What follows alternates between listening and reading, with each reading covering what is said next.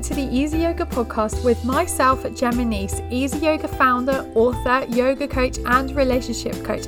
It is my pleasure to have you here and for you to feel energized, calm, happy, and for you to have the perfect relationship with yourself, your partner, and your family without seeing a family therapist, changing your personality, or leaving your job. You will learn techniques and things to help you guide you through a better life through health, meditation, yoga, journaling, nutrition, and all things yoga for you to have the life you deserve and crave, and for you to love yourself on a soul level. Thank you so, so much for being here today, and I am so grateful and so full of love to have you here. Enjoy this next episode. Hello, everyone, and welcome back to another episode from Easy Yoga, all things relationships, well-being, and yoga. And today I have a very special guest with me. Her name is Meg Sloan, and Meg is a life life coach and therapist based in the northeast of England. She supports people pleasers to start putting their needs first, improving their communication skills, and developing deep self-trust. Meg works with clients on a one-to-one basis and runs self-development and corporate workshops. Workshops. she also hosts the Start Choosing Your podcast podcast. Ah, cool. So, welcome. Thank you for being here. Hi, thanks, Gemma. Thanks for having me. That's all right. So, yeah, how did you kind of get into doing this? What did you do previously? And did you get stressed out or anything like that? Just on a regular basis. Um, no, so I actually started in the NHS. I trained as a therapist. Um, my official title is psychological wellbeing practitioner, which not a lot of people know about and is a bit of a mouthful. But basically, we're the front line of the NHS and the mental health services. So if you get referred by your GP to your mental health service, it's likely that you'd speak to someone like me. So I conducted a lot of assessments, but also I um, was trained in low intensity cognitive behavioral therapy interventions, which again is such a mouthful. CBT, as most people commonly know it. Um, so I did some treatments as well. Um, and I really loved my job, but I soon found out that working in the NHS can be quite stressful. You're expected to see a lot of people, and similarly to a lot of people um, in lockdown, kind of reflected on my career and where it was going and how I felt about it, and realised that I wasn't entirely happy with my kind of work life balance and that kind of thing. I stumbled across life coaching on Instagram. Um, and I had some life coaching myself, and I was like, wow, this seems really cool. Like, I would love to retrain in it. So then I ended up taking a course in retraining and life coaching through 2020, and then starting my business because of that. My business did more start off as like just sharing my insights and things that I was learning, um, and then it developed into me becoming a coach and started like running my own business that way as well. That's amazing. That's really cool. Yeah. So, what is a life coach? So, a life coach is someone who can facilitate kind of development. It obviously depends on what area they kind of specialize in. As you said before, like I tend to work with people pleasers. So, my kind of work tends to go down the route of sort of acknowledging where people aren't meeting their own needs, starting to shed light on some of those tendencies, why they might do them as well, and then think about how things could be different for them and think about, well, how are we going to get there? But the my style of coaching as well is quite integrative in that I use my therapeutic stuff as well. I wouldn't say I'm like pure life coaching. I'm kind of somewhere in between the two. So yeah. it's good to like bring that side of it in as well so that we can get some practical action steps and I have suggestions as well um as to things they might want to try out um from CBT and things like that as well. That's amazing. That's really cool. So, do people come to you like with their stresses, or well, with the NHS, I suppose that they're overworked and that they're spreading themselves too thin? yeah, yeah. Their life. Yeah, I think a lot of people come with like the kind of surface level stuff of like worrying, overthinking, or just feeling like so run down, exhausted, that kind of thing. Um, and what I learned when I started to move into like obviously my own business is um a lot of it does come from people pleasing. Obviously, everyone has their own kind of patterns and different things that affect them. So many of them overlap as well. Like perfectionism and people pleasing often really overlap as well. Um, but most of the people that I was seeing, I was noticing that they just weren't thinking about themselves ever. So obviously they're never going to feel tip top, like on top of the world or anything like that, or even just balanced on an even keel. Um, so lots of people come and they say like, oh, I just have no idea why I'm feeling stressed or no idea why I'm feeling this way. And then they list off like all these things, like they have like kids, they've got to look after them, they've got like family members they care for, like so many things. And I'm sat there like, I don't know why you can't work out why you're not stressed because that sounds stressful just hearing it, never mind living it. So we start to think about ways they can like delegate, ask for help, and start to focus a little bit on themselves so that they're giving what they give to other people to themselves as well. Yeah, because it's not selfish. A lot of people think that it's selfish mm. or taking me time or self care, things like that. But actually, it's not because then you can start from a fill up cup instead of an empty cup. Yeah, exactly. And I always say that this isn't the reason why I do this work, but being more balanced and less stressed helps you to be there for other people like in a better way as well. You know if you've got so many things and so many plates spinning you're not being fully present when you're helping other people out or when you are with people. So although obviously we're doing it to help you out it will make the other parts of your life run smoother as well. Because if you're thinking about 50 other things you've got to do that week then of course you're going to be not feeling present and feeling like you just want to get on with things and brush through it all yeah, definitely. And a person that I work with actually, she messaged me the other day and said um, that she she's got a to do list of I don't know like a hundred things, and that they're all so important. And I said, okay, right, take three. Uh, and get them done. If you get them done, do a little dance or go out and celebrate or do something else and then come back to it. And then if you wanted to do one more off that list, go and do that one thing. But know that each day, if you did those three things each time, then you will then finally get there. And do you kind of teach that as well? Yeah, absolutely. Because I, I have that as well, where a lot of people, like you say, the to do list is so overwhelming. It's a lot easier to just almost pretend it doesn't exist and never tackle anything. Whereas if you break it down into, like you say, even just three things, then eventually it will add up to the hundred. And I think as well, like you say, like actually take a note of when they're making progress because so many of us just go through each day and we're like, oh, I've done nothing today. Whereas actually, if you sit down and um, think about what you're doing, you've done a lot. So something I encourage my clients to do as well is like um, sit down at the end of the week and do like a to do like a to done list rather than a to do list. so idea. it's like um yeah just really writing down the things you've done and even just like the small things of like oh I've managed to eat breakfast most days or I managed to like have my cup of tea and actually enjoy it rather than like go back to when it was cold later. Like really small things but just take a note of that starts to recognize that you you are doing things. You're not just wasting time and not achieving anything yeah, and that's so true, I think, as well, just because we do have so much to do. And in general, well, whatever, if you don't have children or you do have children, or just you're being pulled from pillar to post all the time, and that you need to kind of focus on yourself for you to feel good, for then you to then be able to look after others, like we just said earlier. But also, it's knowing what are the good things for you to do because for one person it might work for the other person it won't work. So it's kind of finding the balance i suppose. Yeah and i think if you don't have time to like explore all of that it's really hard to know what you need what you like what you want out of life. So i think even just taking like a few minutes for yourself each day i think when i say like take time for yourself a lot of people assume it's like really massive chunks of time. So then again they're like oh i may as well not bother because i'll never fit that in my schedule. But even just waking up like five or ten minutes earlier to take yourself or getting someone to look after the kids for five ten minutes that can make a really big difference. To just give you a little bit of time to think you know what do i need right now? What do i enjoy? What parts of my life are working? Which ones aren't working? And again if you reflect on that a few minutes a day it'll soon add up and you'll start to build up a picture of what do i need in these moments and then you'll have a lot of information to go off yeah, and I think a lot of people think that they need to do it all on their own, but they don't. And I was reading a book uh, a couple of months ago, uh, ago, called "Do Less" by Kate Northrup. I don't know if you've heard of that book, but yeah, yeah it's amazing. And yeah, she was saying like just ask for help. You're not a superwoman or whatever. Yeah. You you need to ask for help. Don't feel that you can't ask for help, and you probably find that as well.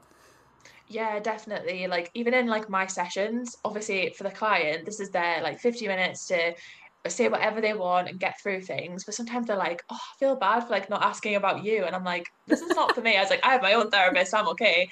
But yeah, even in those moments where it literally is, this is carved out time for them, even then they feel a bit uncomfortable. Like talking about themselves and sharing these things and asking for support with it. So I can imagine in day to day life that's such a struggle for them too. Um, but yeah, like you say, we're we're social creatures. Humans are social in nature. We weren't built to be so hyper independent and do everything on our own. So using your network, your community, your family, uh, or starting to build that, even if you don't have a lot of people around you, can make such a big difference to feel like you have that support and people to fall back on when things do get a bit too much. Yeah, yeah. Especially like asking for help at work, or if your boss comes to you and, and says, Right, I want you to do this by, I don't know, tomorrow and, and you know that it's never going to happen then ask other people to help you and then what more hands get more things done quicker yeah, not, yeah and it's just about seeing ways you can tackle it and one of the ways i remember because saying no at work i find people struggle with so much because obviously it's their jobs they're like if i say no what will happen but you can always say, okay, well, if you want me to prioritize that, what's one other thing that I can take off my list then? You know, yeah. what's the priority here? So, like you say, there's so many options available to you. It's not about just taking that on and stressing about it on your own. You can problem solve or get other people to help. But I think, again, we all just assume that we have to muddle through and manage and yeah it's it's not meant to be like that. Yeah definitely it's not. And do you have like a, a step-by-step guide that you would say like maybe do some meditation or journaling or movement or is it something completely different I think it's just always really dependent on the person. I think, like I say, time for you is always something that you really do need to build in. Even like I say, even if it's just a few minutes, even like a couple of times a week, and then you can start to explore. I think journaling and like meditation are always nice ones because they help you to tune into yourself. The main barrier I find when I bring up those kind of things with clients is um they say them as like a bit um not woo woo but like you know they're they're not sure about them. They've heard yeah. a lot of things about them. Particularly like meditation or mindfulness they think that they have to kind of sit and get rid of all their thoughts and I'm like the point. Like you you want to observe your thoughts so you know if you if you were dead you wouldn't have any thoughts. So that's it's good that you have thoughts. That's all good. Um so yeah so i do sometimes like sort of um offer those but i think you have to um see like what you resonate with and what helps you. And particularly um like journaling i always say if you're not a pen to paper person can you type it out? Do a voice note to yourself. Some people even do like video journaling film themselves and they find that really therapeutic.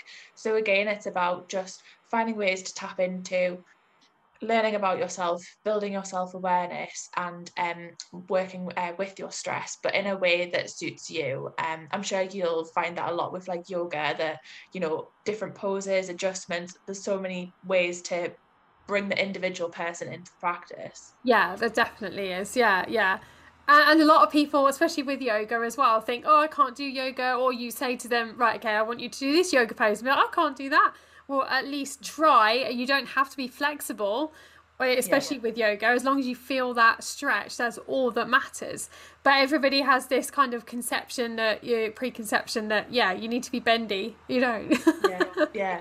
They, they focus on the end result don't they? Of like yeah. i have to get into that pose the same as the instructor who you know does this day in day out. It's the same with me. They think like oh i need to be like journaling every day and on top of everything all the time. It's like that's not actually the point. The point is to enjoy the process of getting to your end result not necessarily yeah. the same as other people. It really is definitely now we are going to go to a short break. See you the other side.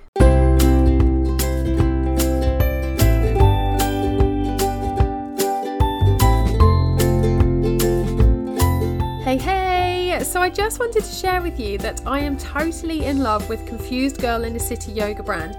They have all kinds of apparel, which include crystal inspired leggings, capris, shorts, joggers, as well as tanks, tees, sports bras, hoodies, and swimwear, and accessories ranging from towels, beanies, face masks, and bags. And I have a few of these leggings and tanks, and I absolutely love them. They are so soft and really, really comfortable. Now, Giovanna, who started the Confused Girl brand, she started it as a blog, and when she went on her her healing and spiritual journey, she met a healer who had a profound effect on her. He had a collection of crystals and told her to pick two to take home.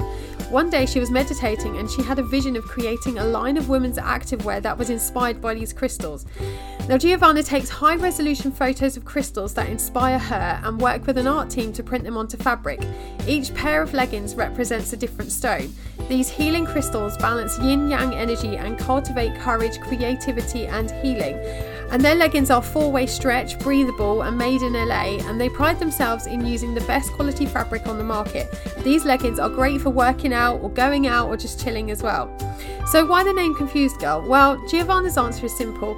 It is really easy to accept yourself when you are feeling good and your life is the way you want it, but it isn't so easy to accept yourself when things are tough and you are confused. And we shame ourselves in times when we need to be embracing ourselves. Confused Girl is about accepting yourself just as you are at this moment. This acceptance will leave you lead you to your true nature. Beauty begins the moment you decide to be yourself. So you can see why I love this brand so much. So head over to the website today, which is confusedgirlinthecity.com, and use code YogiGemma for a 20% discount at the checkout. That's YogiGemma for 20% discount. Head on over now and check them out.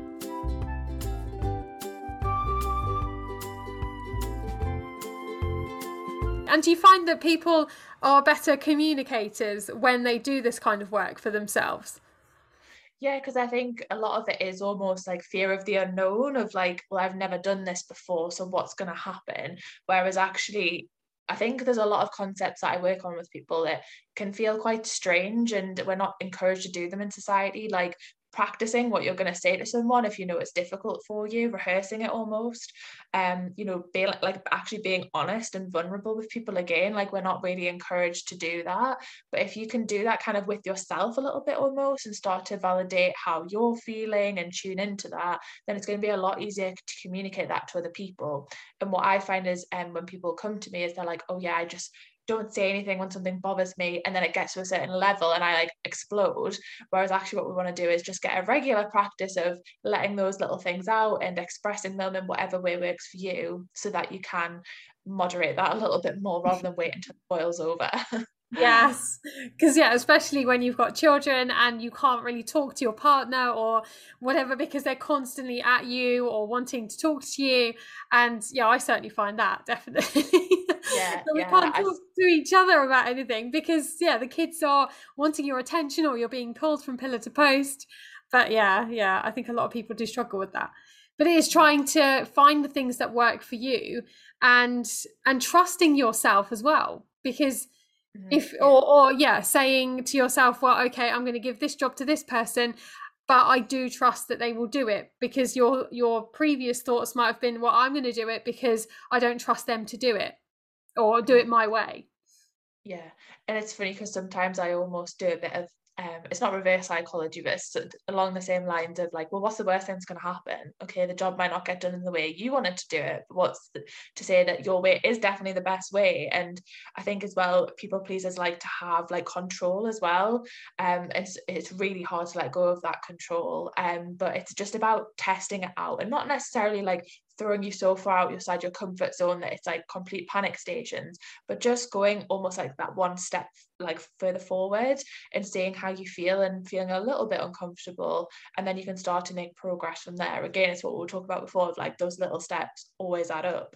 Um but yeah for some reason people think they've got to like do their worst case scenario first um instead of like just tailoring it back a little bit and thinking well what's one step that I can take towards trusting myself and the situation a little bit more. Yeah. And do you find that things like the people pleasers, especially that it's come from their childhood, that that's or they've been molded into that that specific way? Yeah, I think it definitely comes from, I think most things come from childhood or at least early experiences because between the ages of zero to seven, we're like sponges and we just literally soak up everything. Um, and a lot of people pleasers tend to struggle struggle with uh, anxious attachment style which is literally from your caregiver in childhood. It's when your caregiver was a bit inconsistent with meeting your needs perhaps because they had something going on for themselves or for whatever reason. So then you find that you want to sort of please them in order to get your needs met but then it just transfers into all your other relationships.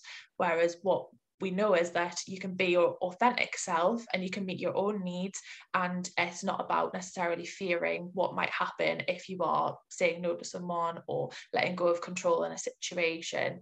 That's kind of the brief overview anyways. Yeah because i think especially a lot of people in their young adulthood or adults always struggle with that and and are trying to find their way especially with their first job maybe or going to the boardroom or something like that. You you need to find that courage inside of you and if you haven't been pushed or you haven't been taught about it that's like one major thing that you need to work on to get over to then carry on in your adult life.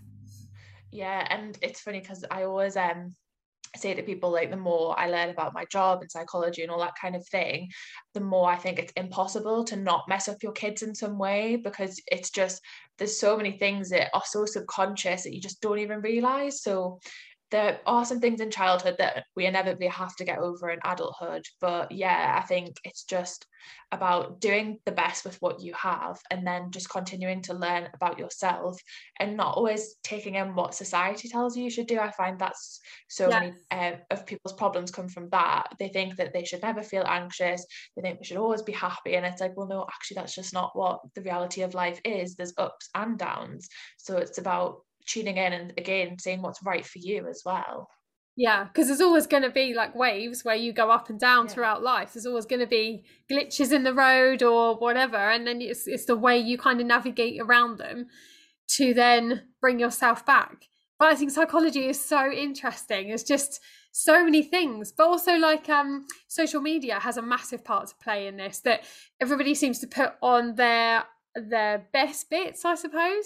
Mm-hmm. and yeah it's not real life but you as a person scrolling through would think oh well they're doing all right they've had a good weekend or whatever and actually they might have struggled all weekend yeah, exactly. And I think even like with myself, I try and be as authentic as I possibly can, but I have my own boundaries as well. So obviously, when you're going through something, you're not going to be necessarily talking about it. I don't think I'm ever going to be a person to film myself crying or in a bit of a. I know some people are able to do it, but I don't think I could ever do that. So I share things authentically, but I'm not always doing it as I'm going through it. It's usually after the fact. So, like you say, someone could stumble across my page and be like, "Oh, she's doing so well," and actually behind the scenes is like a lot of personal things going on or like where's the next client coming from and stressing about that so you really you really never know it's such a small snippet of someone's existence. So it can be such a supportive place but it can be a, almost a really lonely place as well if you're struggling. yeah, it really can. And also when someone says how are you feeling? keep trying to push that i think because everyone's just and even i do it as well. I'll be like yeah i'm all right. I'm okay thanks. But actually are you okay? No you're probably not.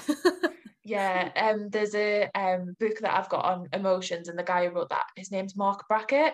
Um, oh, I've totally forgot the name of the book, might come back to me.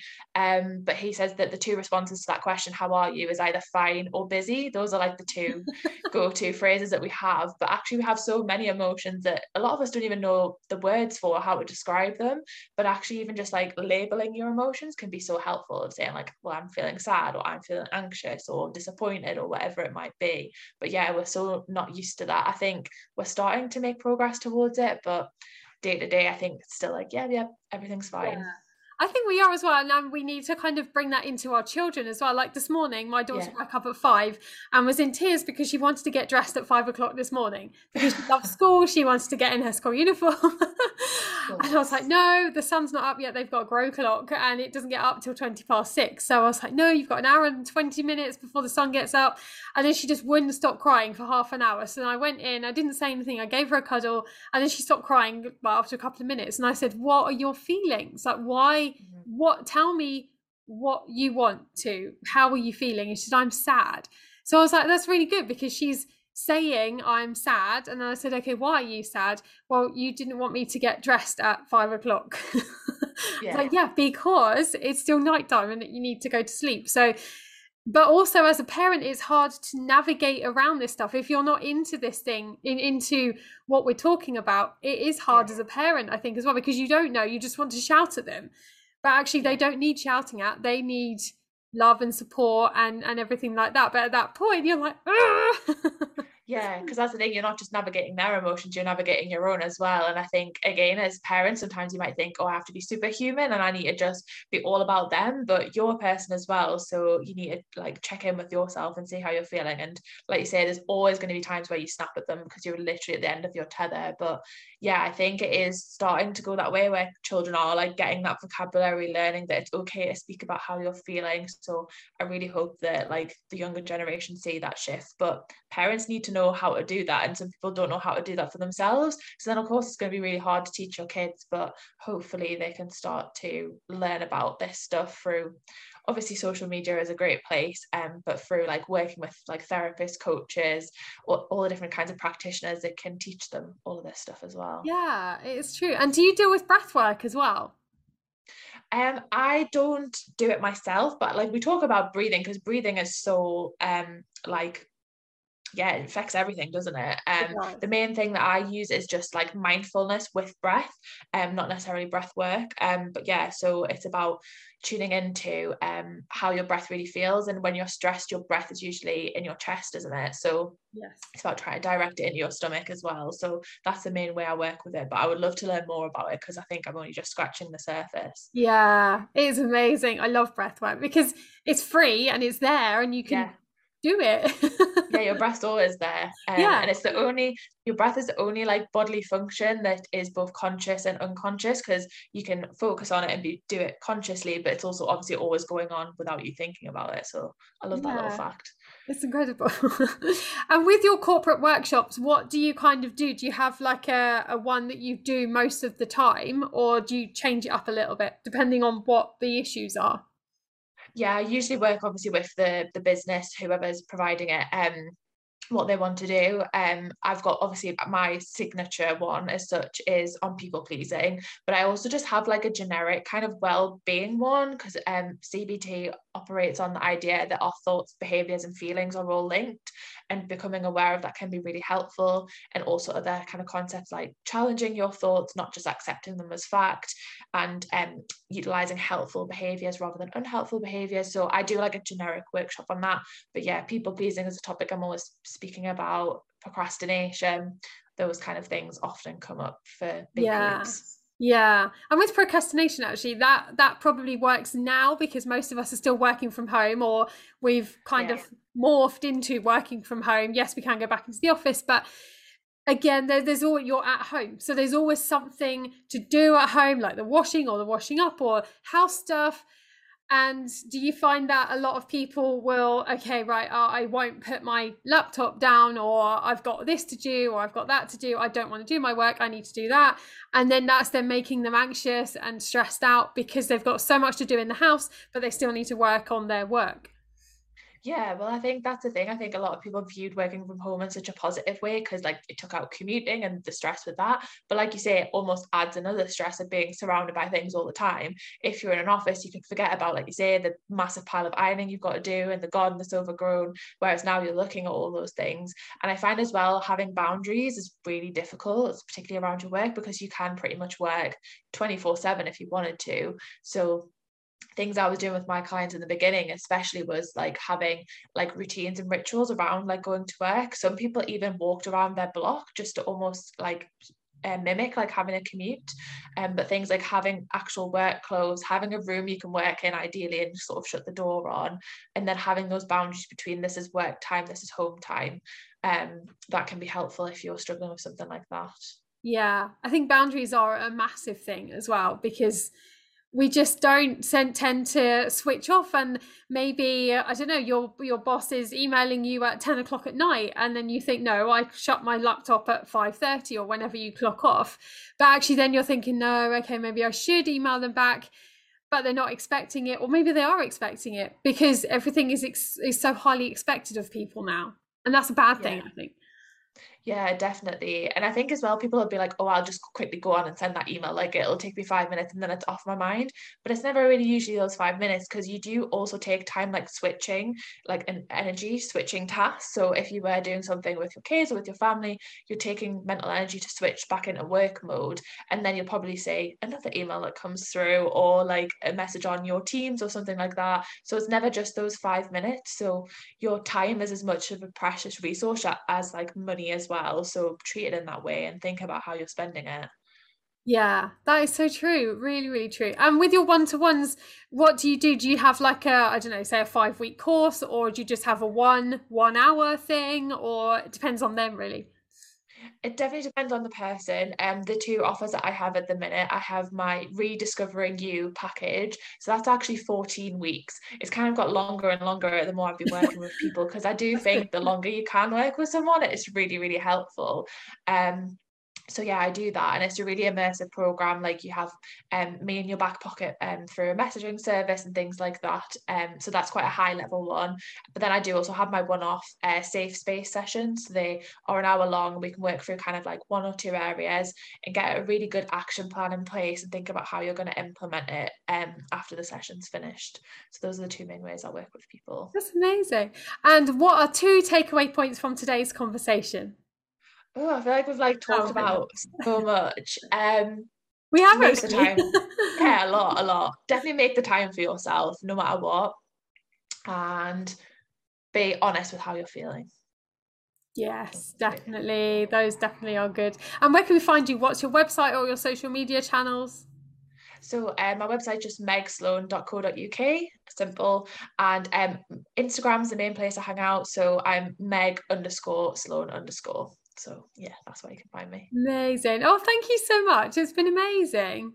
Thanks for having me. I've loved this chat. Like I say, we've covered a lot in such a yeah. short space of time. we have. we'll definitely chat soon, definitely. Oh, so as always, I would love to hear your thoughts about this episode. So please leave a comment or tag me on social media using at Yogi Gemma. I'm always so grateful to hear your thoughts and thank you, thank you, thank you from the bottom of my heart for listening to this episode. I will be back next week with another one, another fun episode for you guys to listen to. And also, please leave a review on iTunes or like and subscribe to this podcast because it really means the world to me. So thank you, thank you, thank you so much, and I will see you very soon.